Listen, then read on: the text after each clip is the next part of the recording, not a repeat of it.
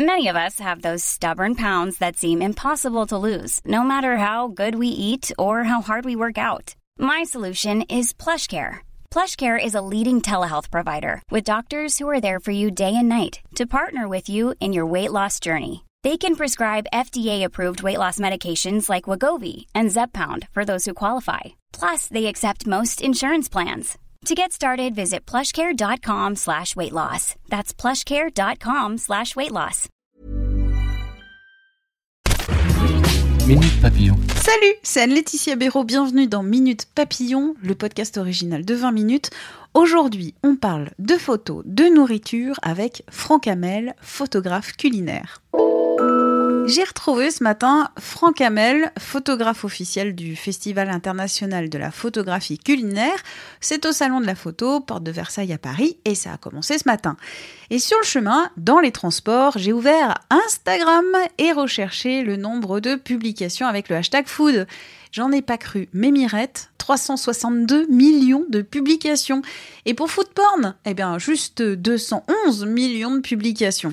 Alors, ma première question logique à Franck Hamel, Comment aujourd'hui on peut se distinguer de toutes ces photos de nourriture qui sont omniprésentes sur les réseaux sociaux? Il y a effectivement énormément de, de posts autour du food avec le tag food.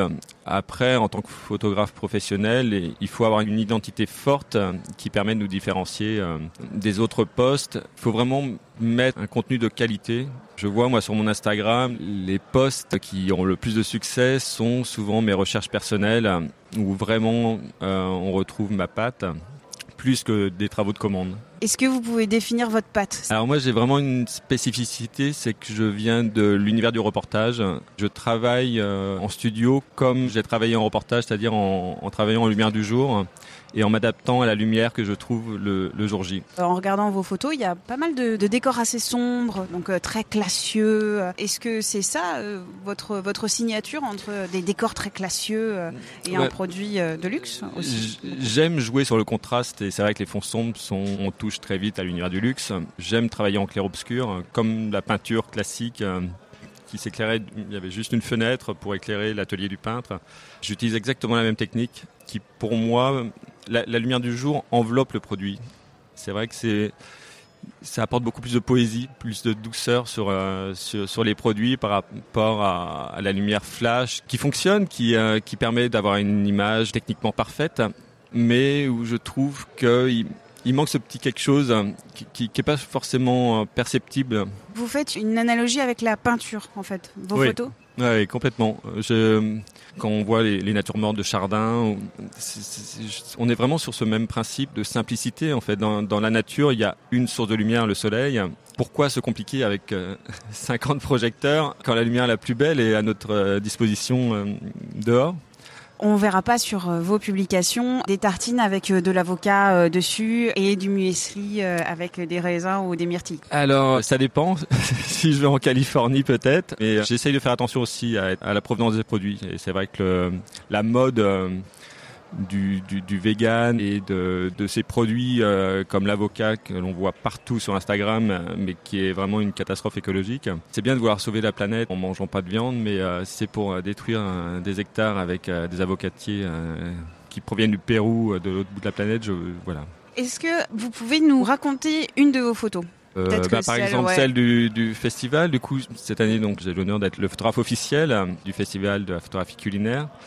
J'ai choisi l'oursin parce que je trouve que ce produit est assez audacieux du fait que c'est quand même pas évident de se dire qu'on peut manger euh, ce, ce, ce, truc qui, est, qui, est, plein de pics et qui, qui, et qui peut un être produit... un peu dégueu quand même aussi à l'intérieur. Ouais, ouais, ouais. Quand on n'a pas l'habitude, ça peut, ça peut surprendre. Après, euh, voilà, il y en a qui aiment, il y en a qui aiment pas. Euh, c'est quand même une petite merveille.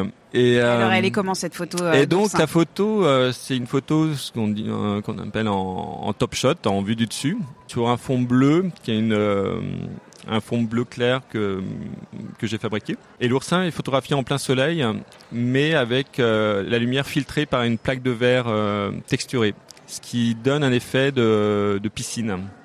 Et l'oursin, il n'est pas entier. L'oursin est ouvert, tout simplement. Je l'ai, ouvert euh, pour voir le corail à l'intérieur, pour jouer sur ce contraste. Le corail est orange Et avec le bleu, j'ai trouvé amusant ce contraste. Et euh, l'oursin est quand même un produit plutôt produit considéré comme un produit de luxe. Et le côté piscine que l'on pourrait retrouver dans des villas euh, ou des hôtels de luxe, voilà.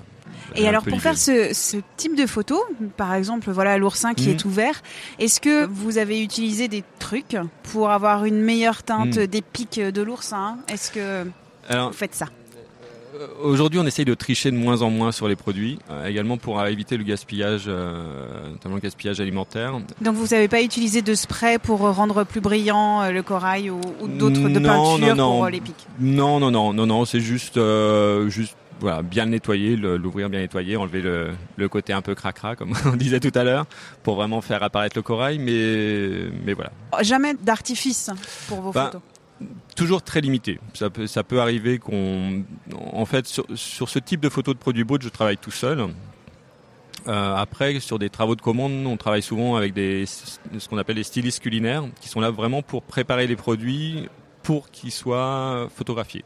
Et voilà, on peut tricher un petit peu de temps en temps sur la cuisson, par exemple, pour euh, sous-cuire les produits, un petit coup d'huile éventuellement pour faire briller euh, si ça ternit un peu trop. Mais voilà, on essaye de pas euh, utiliser les, les techniques qui ont eu cours à une grande époque. qu'on a pu voir dans une sur une chaîne YouTube Blossom.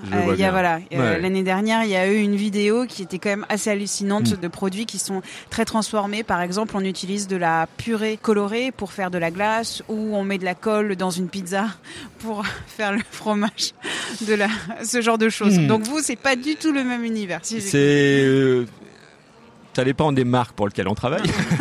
Oui, là, je parlais d'une pizza qui euh, ressemblait mais, beaucoup. à euh, une- mais oui, oui, oui. on- non, non, on essaye de. On, limite la triche. On dit, je dis pas qu'il y en a pas, mais on, on la limite. ouais. Est-ce que après le travail de la retouche, est-ce que c'est obligatoire, est-ce que c'est optionnel, ou est-ce que euh, quand on a une belle lumière et un beau produit, ça se suffit à soi-même? Alors tout, tout dépend de la photo. La tentation est toujours très forte parce que c'est facile la retouche aujourd'hui avec les, les outils qui existent. On a toujours euh, ce choix de, de se dire tiens si on si on allait plus loin. C'est d'ailleurs quelque chose qui est, souvent très compliqué avec euh, des clients pour des, grosses campagnes euh, 4 par 3 d'affichage euh, où on fait appel à un retoucheur professionnel euh, en plus du photographe et où souvent les clients, comme ils, savent qu'ils ont un retoucheur professionnel qui peut faire beaucoup beaucoup de choses, lui demandent trop. Et souvent on va trop trop loin dans la retouche, donc on, lisse trop le produit.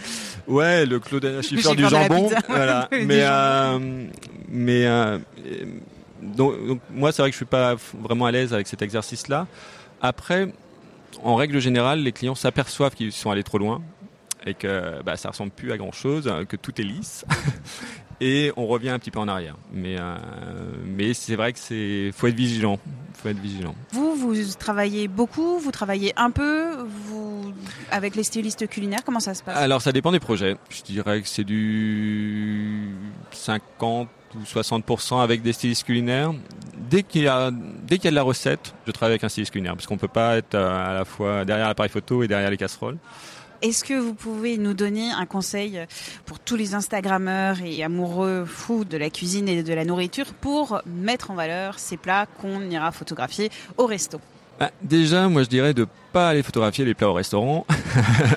Ah. parce que je parfois je vois au restaurant des gens qui sortent avec euh, du matériel euh, sophistiqué, avec une lumière horrible, et je me dis mais c'est vraiment se donner du mal pour rien parce que la photo va, à mon avis, être compliquée. Et euh, on n'est pas dans un studio, on est euh, on est au restaurant, on est là pour manger un plat chaud. Donc votre conseil pour tous les Instagrammeurs qui prennent des, photos euh, au resto, n'en prenez pas.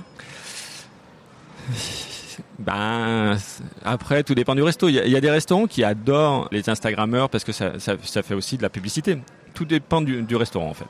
Merci encore à Franck Hamel, photographe officiel de la dixième édition du Festival international de la photographie culinaire.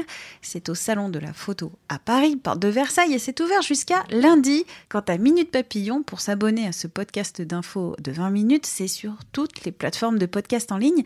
Vous pouvez nous évaluer en nous envoyant des petites étoiles et des commentaires. Salut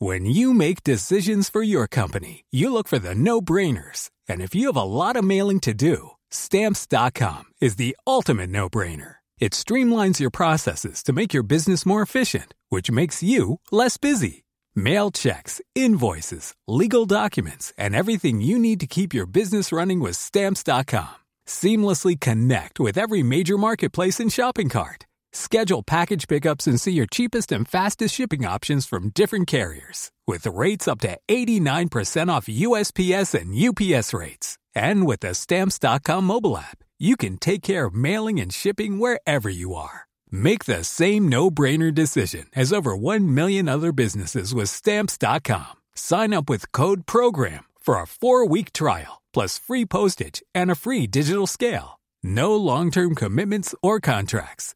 That's Stamps.com. Code PROGRAM. On ne va pas se quitter comme ça. Vous avez aimé cet épisode? Sportif, généraliste, sexo ou scientifique, varié mais toujours bien informé. Découvrez les autres podcasts de la rédaction 20 minutes sur votre application d'écoute préférée ou directement sur podcast au pluriel.20minutes.fr. Et merci de nous avoir écoutés.